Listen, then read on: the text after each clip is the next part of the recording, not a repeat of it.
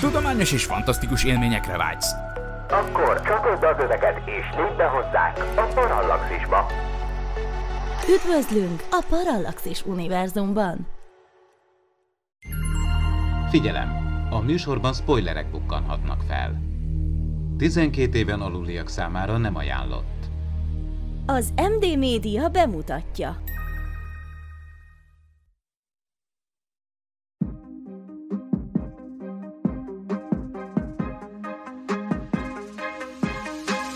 Tudományos és fantasztikus élmények Gézával, aki mérnök, Norbival, aki geográfus, és Miklóssal, aki fizikus.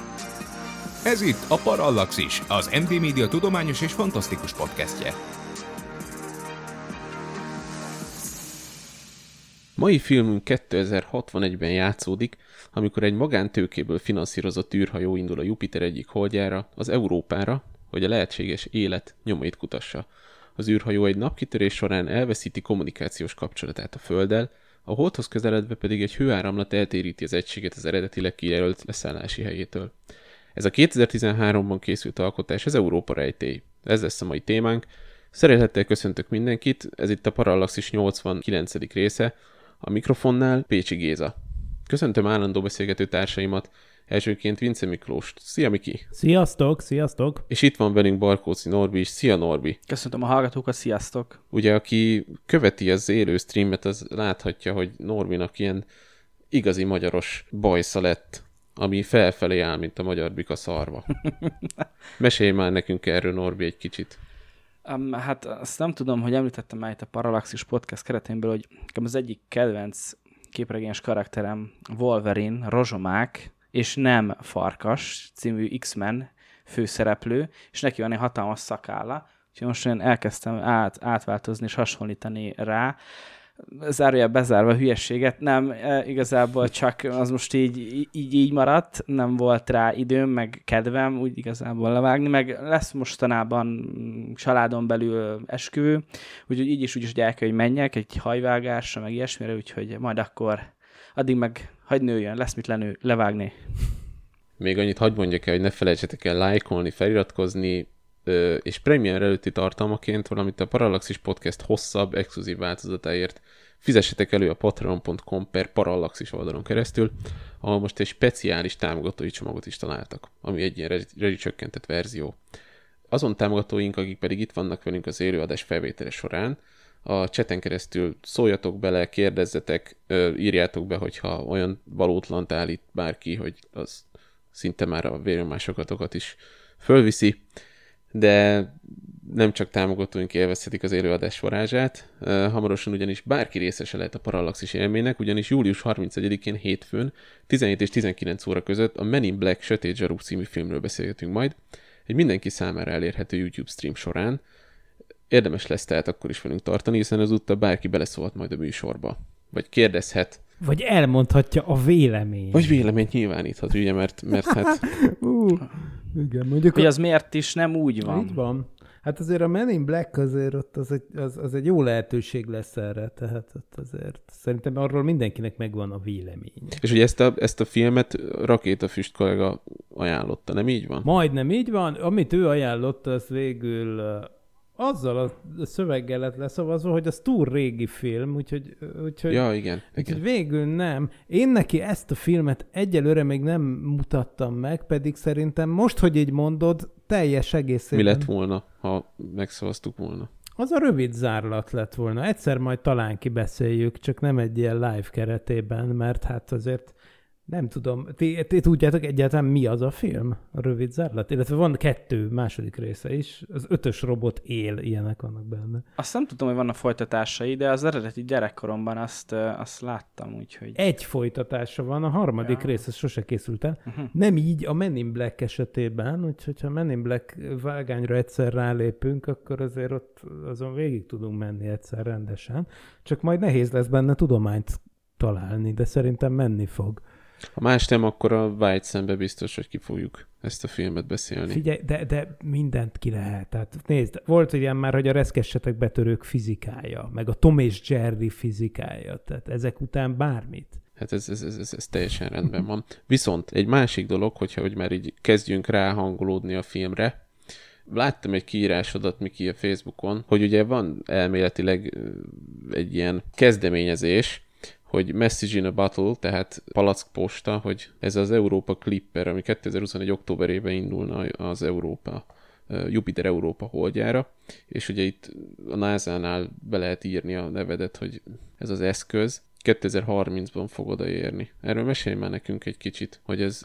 Ez egy, ez egy rohadt izgalmas küldetés, de egyébként a NASA az már hagyományt csinál a kilencvenes évek vége óta abból, hogy valóban az interneten keresztül fel lehet iratkozni az űrszondákra, ami konkrétan tényleg annyit jelent, hogy, hogy most már egyébként ilyen elektronmikroszkóppal látható elektronnyalábbal, tehát egy nagyon pici, néhány molekulányi, na jó, annál azért nagyobb, de iciri-piciri kis emberi hajszál vastagságú betűkkel, ilyen kis szilícium korongokra ráírják a nevedet. Régebben amúgy cé dé lemezen, vagy cé dén vitték el a szerencsés feliratkozók nevét. Most már ugye a, a Moore törvénynek köszönhetően gyakorlatilag nincs limit. Tehát én emlékszem, hogy kilencvenes években még igyekezni kellett, mert a Mars Polar Lander, ami az első olyan űrszonda volt, amire fel lehetett iratkozni, és amit egyébként csúnyán oda csaptak a Marsra, de azért a cé dé az odaért, csak az űrszonda nem működött, szóval mindegy. Szóval a lényeg az, hogy, hogy ott körülbelül azt hiszem százezer név fért rá. Tehát annyi,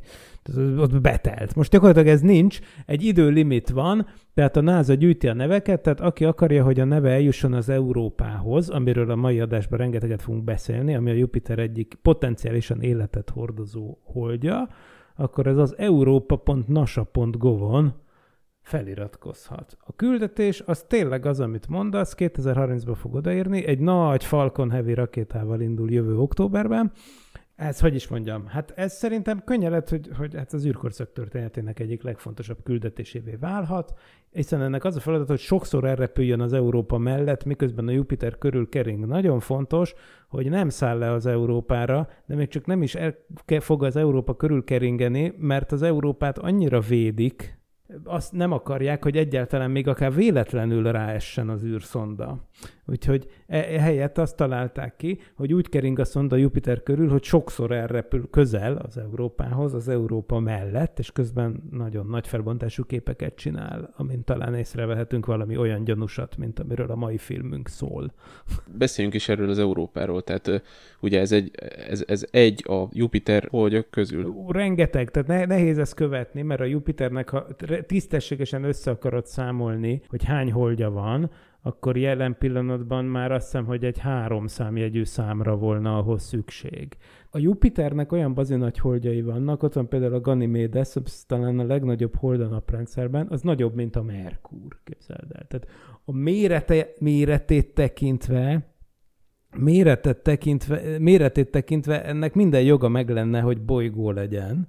Tehát geológus, geológiai értelemben ezek világok, tényleg bolygók. Mondjuk az Európa az speciál pont nem ilyen bazin nagy, az Európa az kicsit kisebb, mint a mi holdunk. De a, igen, de a, a lényeg az, hogy ez nem egy méret kritérium, hanem egy mozgásforma. Tehát akkor ho, akármilyen nagy is a cucc, hogyha egy még nagyobb bolygó körül kering, ami viszont nem kering annál még nagyobb bolygó körül, hanem a nap körül kering, akkor az egy hold. Négy olyan holdja van, ami ilyen marha nagy. Tehát sok-sok kicsi holdja van a Jupiternek, de négy olyan nagy, hogy azt már Galilei felfedezte a tizenhetedik században, és ezek közül az egyik az Európa. Amúgy most már nézem, a jelen állás szerint a három szám, amikor azt mondta, hogy három számjegyű, icipicit még egyelőre alálőttem, jelenleg kilencvenöt holdját ismerik a Jupiternek, képzeld el. És ez is egyébként ez igaz, hogy a Földnek is van, egy, van a holdtól egy kicsit, vagyis van egy, van egy nagyon pici holdja holdon kívül. Hát ez egy furcsa dolog, mert itt igazából nem olyan klasszikus értelemben vett holdacskákról van szó, ami igaziból rendesen, tisztességesen a Föld körül kering, de van egy, egy néhány olyan aszteroida, ami a föld, Földhöz kötött pályán kering. Uh-huh. Hát az inkább egy szokolébresztős téma, hogy ez mit is jelent valóságban, de hasonlóan módon van kötve a Földhöz, mint mondjuk a, mit tudom én, a James Webb űrtávcső, ugye, ami szintén nem mondható, hogy a Föld körül kering, de egy olyan különleges pontján van a naprendszernek, ami mindig a Földdel együtt mozog.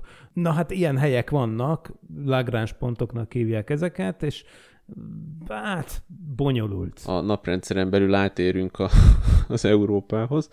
Kicsit kisebb, mint a Hold, és ugye jég fedi ugye az egész. De nem is ez benne a durva, tehát kisebb, mint a Hold, de több folyékony víz van rajta, mint a Földön. Ami úgy jön össze, hogy a teteje az valóban jég, de csak a teteje. És alatta a jelenlegi legjobb becslések szerint van egy száz kilométer vastag óceán. Most ezt vesd össze a földi óceánokkal, amik olyan átlagosan öt kilométer vastagak. Ezért van az, hogy hiába ilyen pici, hogyha félbevágnád az Európát, akkor a földi Európát, tehát a mi kontinensünket se tudná letakarni, ugye akkora, de ehhez képest a benne levő víz ebben a száz kilométer vastag óceánban, az több, mint a földi teljes vízkészlet. És, ez, és ezt, ugye ezt honnan tudják, hogy ez víz? Hmm, ez nagyon jó kérdés.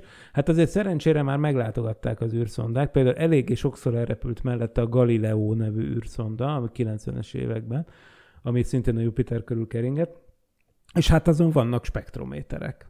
Sőt, mi több, már azt is tudjuk, hogy néha a víz az így feltör, és például a Hubble űrtávcső is csinált olyan felvételt, hogy a, nem is a fénykép a lényeg, hanem hogy a színképelemzésből ki lehet következtetni, milyen anyagokból állnak ezek a cuccok, és bizony egy, egy feltörő, szökőkútszerűen feltörő vízoszlopot is már láttak. És meg lehetett mérni, és lehet tudni, hogy hát ez bizony a víz. És arra lehet következtetni, hogy a jég alatt mondjuk, tehát ez a négy fokos víz van, mert ugye ezt, ezt mondják, hogy négy fokon a leg Ö, nagyobb a sűrűsége ugye a víznek.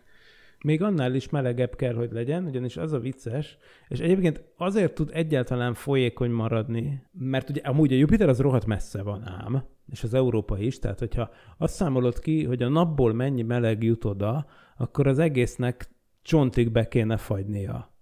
Tehát egyszerűen olyan kevés az odajutó napfény, hogy az úgymond lakhatósági zónán messze kívül van, ami azt jelenti, hogy nem illene ilyen messze a naptól például folyékony víznek lenni. Viszont ne feledjük el, hogy ez a Jupiter körül kering, és a Jupiternek van egy iszonyatos erős árapályhatása, és ez az árapályhatás ez egy fűtőtestként viselkedik, és ez olvadt állapotban tudja tartani ezt a vastag óceánt, ugyanúgy, ahogy az Io hold, holdon, ami még közelebb van a Jupiterhez, ott meg működő vulkánokat tud fenntartani.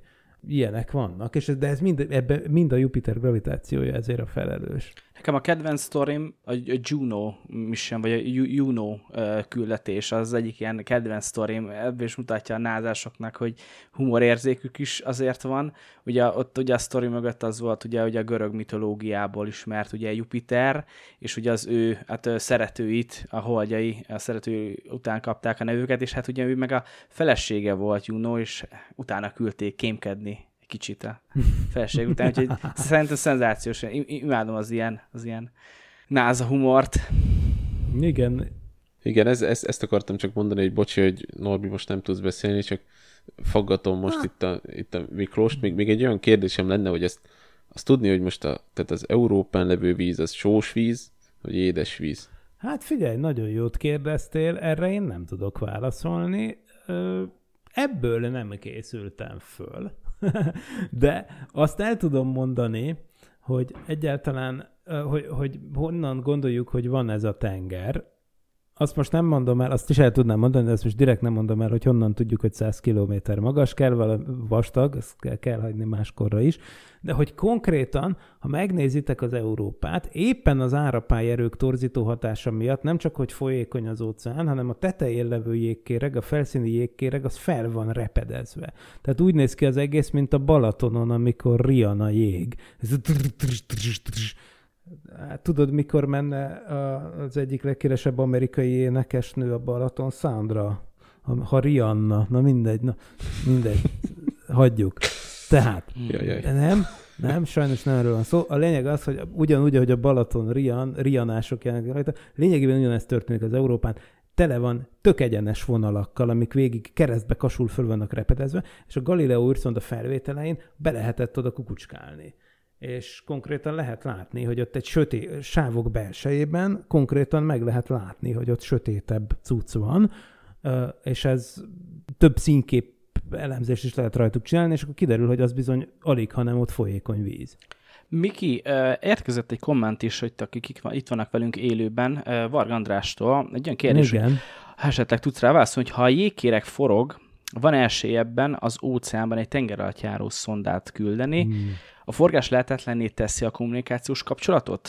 Ezt, ezt kérdezi. A jégkéreg forgása az olyan értelemben nem probléma, hogy hogy hát a bolygóval együtt forog, tehát itt a jéglemezek csúszkálnak egymáshoz képest el, de ezek lassú folyamatok, ez nem okoz problémát, sőt az, hogy vannak ilyen repedések, ez kifejezetten uh, kedvező, tehát ilyen értelemben a filmre is majd rákanyarodunk, tehát ott is az eredeti cél az volt, hogy egy ilyen repedéshez minél közelebb érkezzenek le, hogy ne nagyon kelljen fúrni, hanem egyszerűen csak a repedésbe bedobod a tengeralattjáródat. A tengeralattjárót küldjünk az Európára, az egy örökzöld téma az űrkutatásban. Tehát ez mindig felmerül, kéne küldeni oda távirányítású tengeralattjárót. Ne olyat, mint amit a Titanichoz vittek le, mert ez... Hát igen, egyébként meg a filmmel, filmmel meg ezzel a Titan nevű szerencsétlen járgánnyal ellentétben természetesen az nem merül föl, hogy az Európára élő lényeket, tehát embereket küldjön. Hanem lemerül. Pontosan azok a bolygók, ahol nagyon, nagyon csúnya lenne, ha mi összefertőznénk, mert akkor nem tudnánk, hogy most megtaláltuk az európás élet, európai életet, mármint a Európa holdon levő életet, hogy mi fertőztük össze.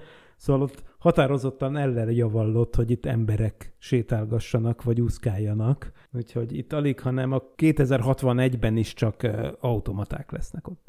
Akkor kanyarodjunk is rá a filmre, tehát hogyha például a Marsra se küldtünk még embert, akkor miért küldenénk az Európára egy... Egy, egy, egy, egy hatfős legénységgel. Egy, egy ember, igen, egy hatfős legénységgel egy, egy űr, űrszondát. Tehát nem lenne nagyobb értelme, hogyha csak tényleg egy fúrást végeznek, és ledugnak egy ezért egy endoszkópot, hogy visszaintegessen a cápali, hogy most nem lenne egyszerűbb egy robotot küldeni? Igen, teljes mértékben igazatok van. Miki, ugye te már szerintem megtanultuk tőled, hogy ha jól emlékszek, hold kőzeteket is, amikor visszahoztak, vagy esetleg még az Apollo küldetésen ott maradt kisebb szerszámokat, és azon is találtak még valami dolgot. Szóval hogy teljes mértékben elképzelhető ugye ez a, ez a, ez a beszennyezés, ugye?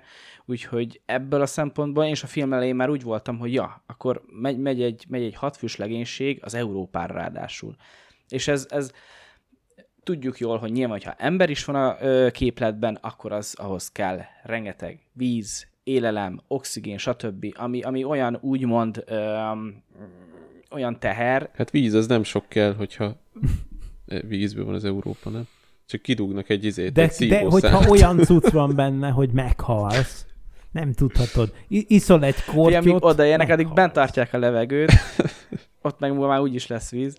Uh, szóval igen, tehát ezeket magukkal vinni, és ráadásul, hogy ilyen hosszú küldetésre, uh, szerintem abban is kicsit talán csaltak, mert uh, most ugye mondtátok, hogy ha jövőre indul a Clipper, akkor kétezer-harmincra ér oda. Ott alvós. Ők, ők meg csak egy ilyen, nem tudom, pár hónapot. Igen, elég lazára vették így, tehát azért nem, nem úgy nézett ki, mint hogyha évekig utaztak volna. Igen, valami nagyon fejlett hajtóműben mentek, de mindegy is. Szóval, ja, teljesen, teljesen úgymond felesleges egy ilyen fúrásra, mert hát nekünk már, már régóta vannak ilyen eszközeink, úgyhogy ja, kicsit, kicsit így furcsálja az ember. De... És kétezer-hatvanegyben járunk, tehát kétezer-hatvanegyben oké, lehet, hogy gyorsan odaérünk, de miért vinnék oda embert? Igen, mondjuk ez a kétezer-hatvanegy, ez kicsit komikus, mert amúgy szerintem baromi jó a film, és tök hiteles, de azért, hát azért kétezer-hatvanegytől többet várnék. Tehát konkrétan az Atlasz öt rakéta startját, amit egyébként idén kivezetnek kb. Vagy egy-két éven belül, annak a startját látjuk. Tehát, hogy, hogy ugye ez olyan értelemben low-budget filmsorozat volt, hogy nem cé gé í-oltak egy teljes teljes űrhajós startot, viszont pont attól lett rohadt hiteles, hogy például a rakétastart, amit láttok, az egy sima, ez egy tisztességes igazi rakétastartja Cape Canaveralről, konkrétan az Atlasz öt nevű rakétának a startja, azt, ami egyébként akkor, amikor ez fe, készült, akkor nem szállított még embereket, elvileg idén már fog, bár inkább csak jövőre. Mindegy, a lényeg az, hogy hogy hát ha kétezer-hatvanegyben még mindig ilyenekkel mászkálnánk, ez kicsit gábrándító lenne. Hát igen, meg mondjuk az, a színészek is, szereplők is, hát általam nem nagyon ismertek. Nem tudom, hogy ti máshogy vagytok ezzel, hogy igen, a Christian Camargo-t azt nagyon szeretem, meg az Embeth Davidset. Sártó, Sártó Copley, Copley, hogyha jól lejtem a nevét, ő, ő a, a District kilenc-be, a kilences körzet ő, ő volt. Nekem, nekem ő kedvenc színészem, hát nem egy, nem egy á á á kategóriás. Ő játszotta James nevű karaktert, aki, aki ő hát meg legelőször, azt hiszem. Nekem ne, őt ismertem. Ő volt a legdrágább, akit szerződtetni tudtak, és ezért ő neki kellett először meghalni. Lehet, igen, igen, igen. A, a játék ideje így egy kicsit ő neki így meg, megfogyatkozott. Az látszódik a filmben, igen, hogy ez nem egy olyan nagyon-nagyon nagy költségvetésű dolog volt, úgyhogy ez, ez a talált... De látszódik, tényleg? Itt tehát konkrétan egy, egy, egy szoba. Az az igazság, hogy... egy, egy szoba és ennyi. Full realisztikus az egész. Tehát én a minap néztem az i es es-ről egy űrséta közvetítést, két orosz kiment valamit szerelni, pont ugyanúgy nézett ki. Tehát őszintén szólva, amit látsz a filmben, oké, okay, világos, hogy az egész az úgy van megcsinálva, tehát ilyen értelemben ez tök jó, könnyítés úgymond, hogy nem, nem ilyen csili-vili cé gé í, bár cé gé í, abszolút teljesen korrekt cé gé í van, csak hogy az egész direkt ilyen hatszáznegyven szer négyszáznyolcvan pixeles lebutított ilyen-olyan webkamerák képeiből összerakott, szaggatott, statikus zajos, mindenféle szétcsúszós videófelvétel. Nyilván ez egy könny- könny- könnyebbség, de figyeljetek, azért ilyen szempontból azért ez tök hiteles. Tehát mondom, hogy amiket az i es es-ről láttok, az igazi űrállomásról, igazi űrsétákról, azok is kb. Pont így néznek ki. Hát jó, az oké, csak hogy ennyi erővel akkor itt a Parallaxisban is forgathatnánk egy ilyen filmet, akkor mi ne az Európára menjünk, hanem akkor menjünk el a Plutóhoz, nem? Figyelj, nem tudom, amikor mi, mi élőben leközvetítettük a Holdra szállást a Szokol ébresztőben, a, tudod, a, mármint, hogy nem voltunk ott élőben, mert így még a szüleink voltak, kisgyerekek se, tehát, hogy mindegy, szóval ötvenedik évforduló tiszteletére a Werner Norbival mi élőben, idézőjelbe zárva leközvetítettük a Holdra szállást, és akkor megállapítottuk magunkat, hogy hát most, hogy most hát ezt a fekete-fehér szutykot, hát most ezt itt, itt leforgatnánk egy webkamerával ebben a szobában, akkor kicsit jobban néz neki. Ja. De pont attól hiteles. Tehát pont, szerintem pont az volt a varázsa ennek a filmben. Nem, nem az, hogy nem volt hiteles vagy realisztikus, hanem a költségvetés sem érződött, de úgymond kreatívan meg tudták így oldani ezzel, hogy ez a found footage, ilyen talált felvétellel, hogy ugye archív videólogokból meg innen, ilyen-olyan térfigyelő webkamerák segítségével pakolják így össze a dolgokat, és ilyen szempontból ezt kreatívan hozták, és, és jó volt, csak, csak hát érződött a filmen, igen, azért. Hát meg egy klausztrofób cucc lesz ettől, azért lássuk be. Azért hiányoznak azok a nagy szélesvásznú nagy panorámák, hogy az ember úgy elpihentesse a tekintetét, a kozmikus tájon, meg minden, uff, helyett gyakorlatilag végig ott vagy hat négyzetméteren, vagy most nyilván túlzok, de de látsz, látsz belülről egy űrkabint, pontosabban három-négy helyiséget, de hát az legalább tök hihetően néz ki. Na, na most van egy, ilyen, van egy ilyen történet, ami elhangzik a filmben, hogy a sugárzási interferencia, ez, ez micsoda? Ha én azt tudnám. Vagyis... Vagy ez, ez ilyen tudományos bullshit? Hát ez alig, ha nem igen. Hát itt valószínűleg arról van szó, hogy valami elektromágneses sugárzást bocsát ki, ez az élőlény, ami egyrészt villogásban, másrészt más elektromágneses hullámhoztartványokban is, például rádió is zavarokat kelt. Tehát ez olyan, mintha egy bazi nagy elektromos angolna, mondjuk. Ugye Földön is vannak elektromos állatok. Tehát lehet, hogy el tudod, elképzelhető, hogyha egy elektromos állat odaúszik, az összezavarja a rádióadásodat. Uh-huh. Ugye? Tehát, hogy ez, ez szerinted ez arra vonatkozik, uh-huh. hogy mert, mert nem tudom, én, a, én ugye a sugárzás, már arról is beszélnek, hogy ugye a sugárzás ötven mikrosíver óránként. Mikroszívert. Mikroszíver, bocsánat, szíver, szíver. Radioaktív sugárzás, vagy kozmikus sugárzási interferencia olyan lehetséges? Hát figyelj csak, amit a, ugye ott a, az más, amikor a, arról beszélnek, hogy mennyi a napból jövő kozmikus sugárzás, annak a, azt a sugárterhelést, azt le, a sugárdózist azt lehet mérni szívertben. Ugye ez konkrétan már bele, az, az, hogy mennyi az emberi szervezetet érő sugárzás, tehát erre, erre belőtt mértékegység. Na most uh, ugye itt, amikor ezen vekengenek, akkor elsősorban, elsősorban két dolog van, ami szóba jön. Az egyik az, hogy uh, hát uh, ugye természetesen van naptevékenység. Hát láttuk a filmben, hogy bizony az rontja el a kommunikációjukat is. Bocsi, Miki, ilyen távolságból is lehet ennyire erős naptevékenység? Mert a Földön még... Azt hiszem, hogy itt okozhatnak zavarokat, de, de még a Jupiter távolságában is? Az az érdekes, hogy valójában én szerintem a Jupiter távolságában igen, de az Európa közelében szerintem nem, és ennek szerintem az az azért mondom ezt, mert ahogy a Földnek van egy marha nagy mágneses tere, ami lényegében végve, védve tartja mondjuk az I S S-en utazó űrhajósokat, a, ami miatt ők még több sugárzást kaptak, mint ide lent a Földön, de sokkal kevesebbet, mint mondjuk, ha a Holdon vagy a Mars és a Föld között félúton lennének. A Jupiternek is van egy brutál nagy mágneses tere, a Jupiteren is van sarki fény, ugyanúgy, mint a Földön, tehát a Jupiternek egy nagy, kiterjedt mágneses tere, és ahol az Európa kering, az ebben jócskán benne van.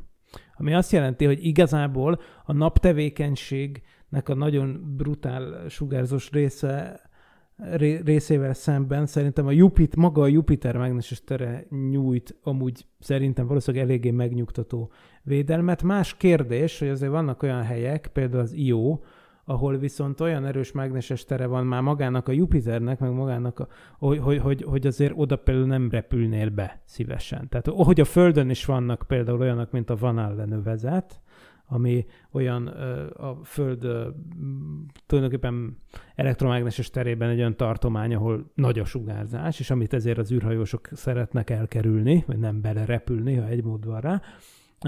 A Jupiteren is vannak ilyen dolgok. De az Európán szerintem nem lenne nagy bajunk.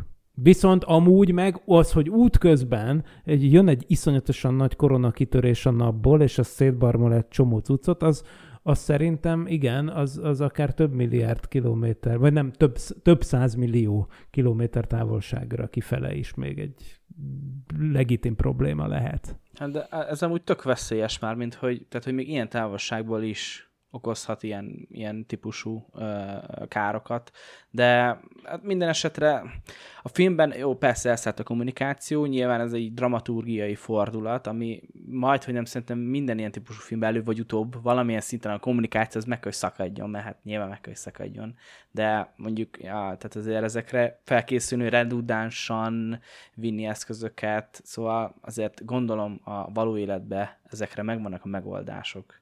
Mennyi eltolódás lenne, tehát hogyha már ugye a Holddal is, hogyha beszélünk, akkor is már másodpercekben mérhető, hogy mennyi, mennyit kell várni, hogy odaérjen az adás, ezért az Európához szerintem egy... Óra környéke. Tehát attól függ persze az is, hogy éppen hol van a naprendszeren belül, de egy negyven-ötven perc egy irányba, az simán benne van a pakliban. Most ez csak de úgy... Nekem ez is föltűnt a filmben, hogy ott úgy beszélgetnek azért a központtal, mint hogyha... Igen, de nem tudod, hogy mikor, hol tartanak, mert igazából ugye útközben nem tudom, hogy... hogy elérték-e már a Marsot egyel, Mars távolságát. Ugye van egy ilyen kép, hogy a Mars mellett elrepülnek, vagy valami ilyesmi. Ö, hát szerintem azért már ugye útközben megszakad a rádió kapcsolat. Tehát az nem volt világos nekem ebből az összevágott jellegű filmből, hogy, hogy hát tulajdonképpen mikor történt ez? Most lehet, hogy volt ilyen, tehát ott vannak számlálók, tudom meg, le lehet olvasni, hogy a küldetés hanyadik napján,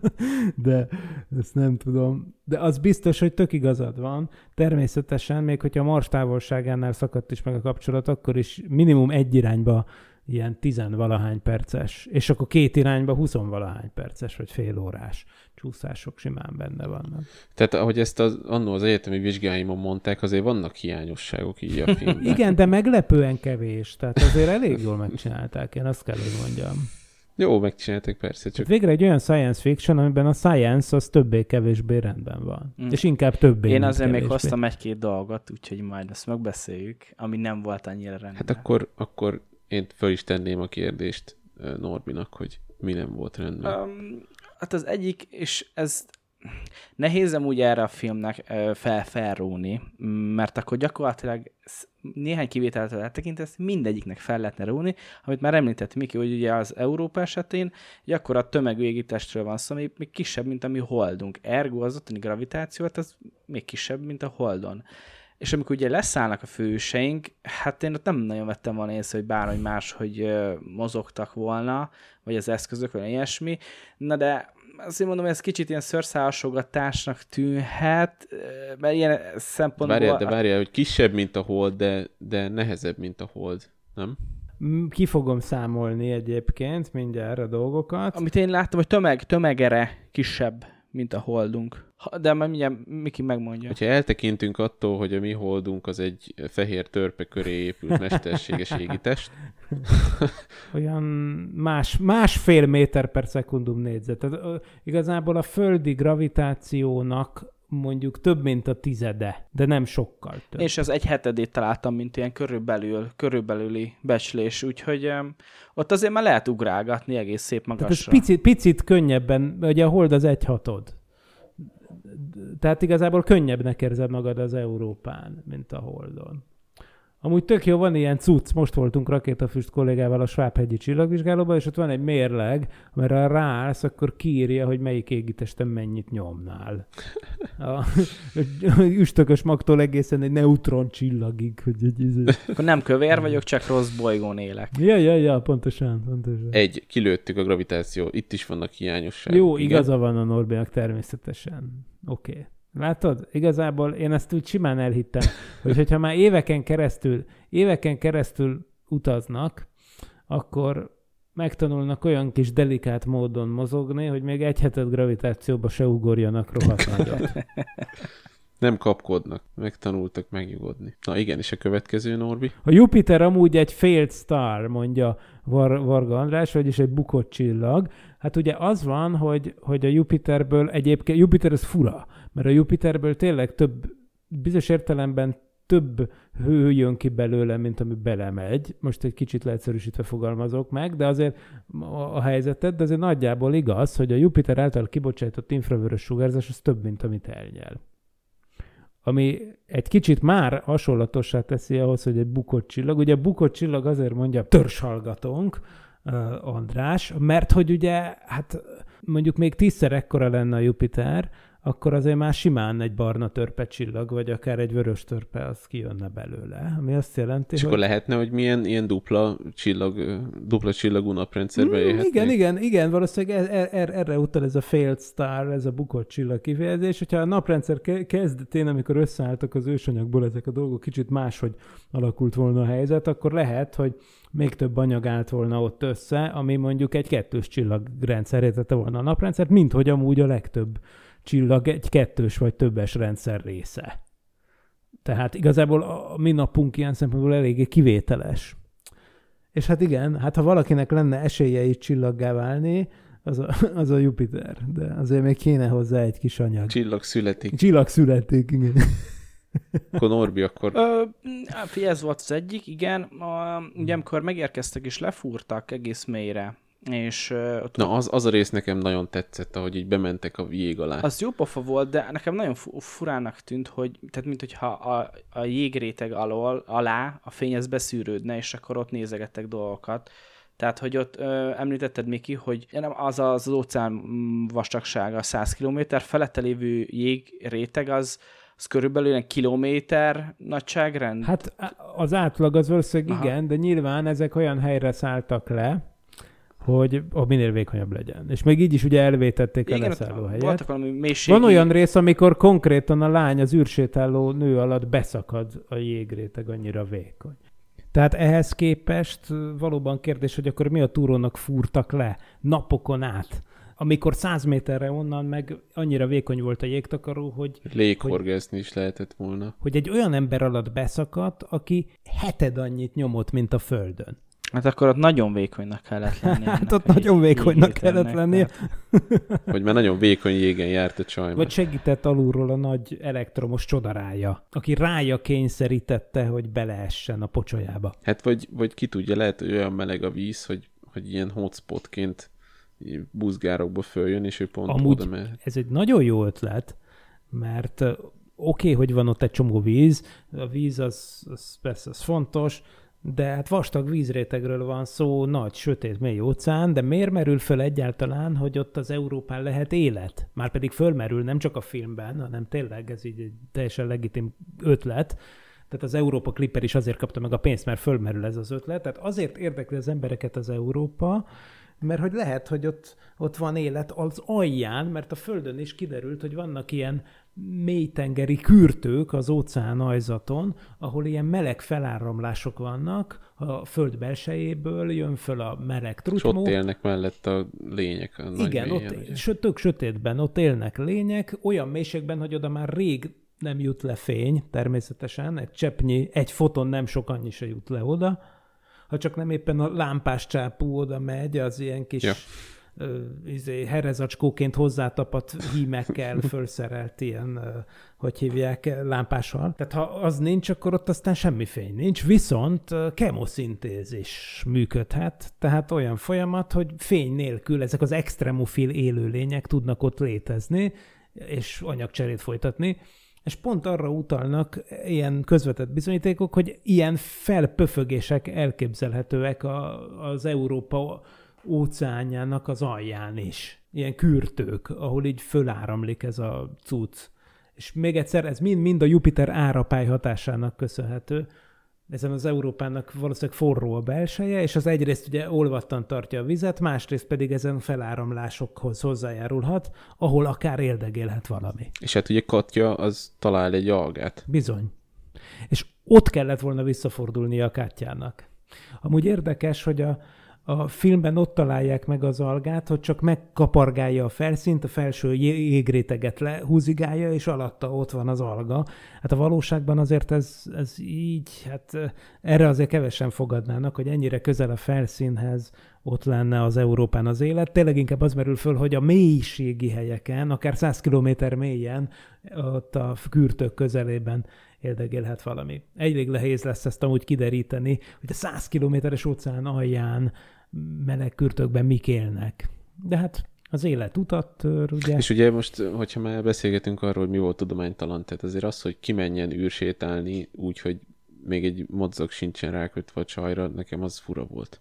Tehát egyedül kimegy az Európára úgy, hogy nincs is hozzákötve. De hát az Apollo programban sem az volt, hogy a Hold sétán úgy mentek ki, hogy oda voltak kötve az űrhajóhoz. Egy égitesten lehet járni. Ja, az, az nekem se. Tehát amikor kim voltak az űrbe, az ő film közepe fel, akkor ott voltak, és ez teljesen oké, de amikor már nem voltak a felszínen, akkor hát... Miért ne? És egyébként maximum respekt a rendezőknek, mert már elkezdtem fogni a fejem, hogy már megint az lesz, hogy az űrsétán ugye... Volt ez, hogy meg kellett szerelni a, az űreszközt, mert tropára ment a kommunikációs rendszer, és hát akkor ugye az történik, hogy megsérül az egyik űrhajósnak az űrruhája, aztán a másiké is megsérül, és persze akkor az egyik űrhajós felveti az ötletet, anélkül, hogy túl sok spoilert mondanék, de fölmerül az ötlet ismételten, hogy gyorsan vedd le az űrruhád, mert hát gyorsan becsukom a zsilipet, és akkor hip-hop átugrasz, visszatartod a levegőt, veszel egy nagy levegőt, és két percet ki lehet bírni űrruha nélkül a vákuumban, ami persze explicit hülyeség, és akkor az űrhajósok így erről témázgatnak, hogy próbáljuk meg, de végül nem próbálják meg. Én már fogtam a fejem tényleg, hogy na most megint ez lesz, ami a kétezer-egy űrodüsszeia óta a legjobb science fiction-öket is, is teljesen tropára vágja ez a hülyeség, hogy ugorjunk át A pontból B pontba űrruha nélkül, de nem, nem. Belengetik, de nem történik meg. Lehet, hogy annyira low budget volt a film, hogy ezért, de a lényeg, hogy végül nem követték el ezt a baklövést. És ugye amikor elindulnak az űrhajóval fölfele, és akkor van ez a jelenet, hogy így visszaesik az űrhajó, azt szerintetek az reális volt? hatvan kilót nyomó nő, aki az Európán tíz kilót nyom, vagy kevesebbet, az alatt beszakad a jég, akkor nem merült volna el az űrhajó ott a helyszínen? Hát figyelj, ott, amit mondunk is, hogy arrébb szálltak le, mint ahol szerettek volna, ott vastagabb volt a jég. Ilyen szempontból én pont azt mondanám, hogy ez meg totál belefér, sőt realisztikus volt, pont a gravitációs hiba miatt, mert hogy, mármint a filmbeli hiba miatt, hogy viszont a felszállás az viszont jóval kevesebb energiába kerül, és simán fel tudnak szállni az Európáról, ugyanúgyan simán fel tudtak szállni az Apollo küldetés után a Holdról is, nem kell annyi sok üzemanyag, mint a Földről, tehát ez pont segítette. Tehát itt kihasználták a gravitáció adta lehetőségeket, úgyhogy szerintem az ott simán jó volt. Aztán ott útközben meg valami meghibásodott, arra már nem emlékszem, és akkor visszazuhantak. Na, olyan szempontból, hogy ott szerintem azt nem biztos, hogy ott nagyon csak egy, egy, csak egy ember halt meg ott a zuhanás közben, nem a többiek ott túlélték, még egy picit tönkrement az űrhajó. Hát mm, nem tudom, milyen magasról zuhantak. Hát szerintem ez a rejtély, mert Európa rejtélye film címe, de hogy mi volt ebben a rejtély? Hát a, hát a, a, a, a lény, az élet, a, ami, az a valami, amit találtak. Amúgy az angol címe Európa vagy Europa Report, Európa hát, jelentés. Igen, az, tehát az, az, az, az, az bármikor kibékülök, de az meg nem rejtély. Igen, te Miki, te kerested is az Európa jelentés című filmet. Én kerestem, kerestem, igen.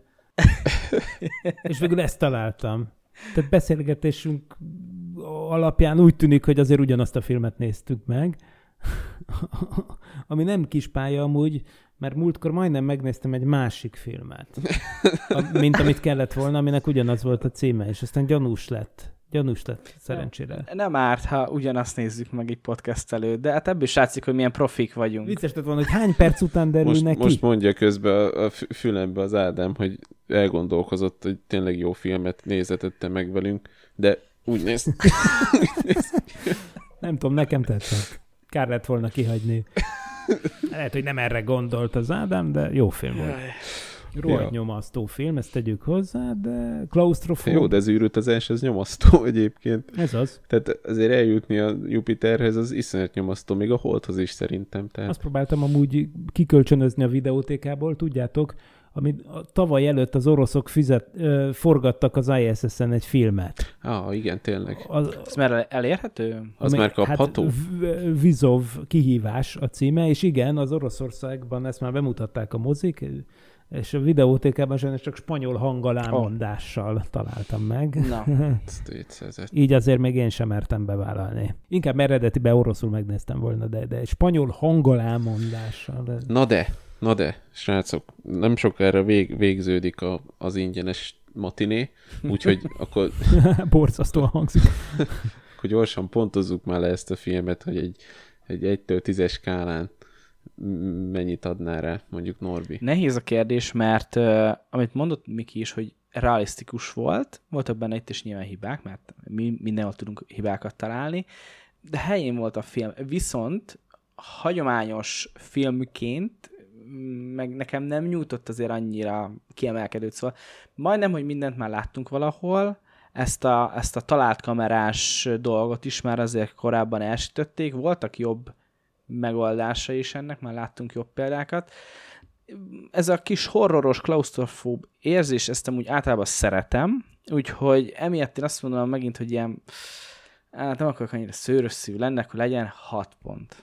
A klausztrofóbia az tényleg probléma, és maximum respekt a vágóknak. Most megnéztem, hogy ennek a filmnek négy vágója volt, edited by, és akkor négy név van ott, és ezt azért mondom, mert ez kilencven perces ez a film, és, és, és ez kimaxolja azt az időt, ameddig egy ilyet bírsz nézni. Tehát, hogyha ez még egy órával hosszabb lett volna, akkor, és, és amúgy lett volna olyan rendezői változat szerintem, akkor én hosszában eredvágok.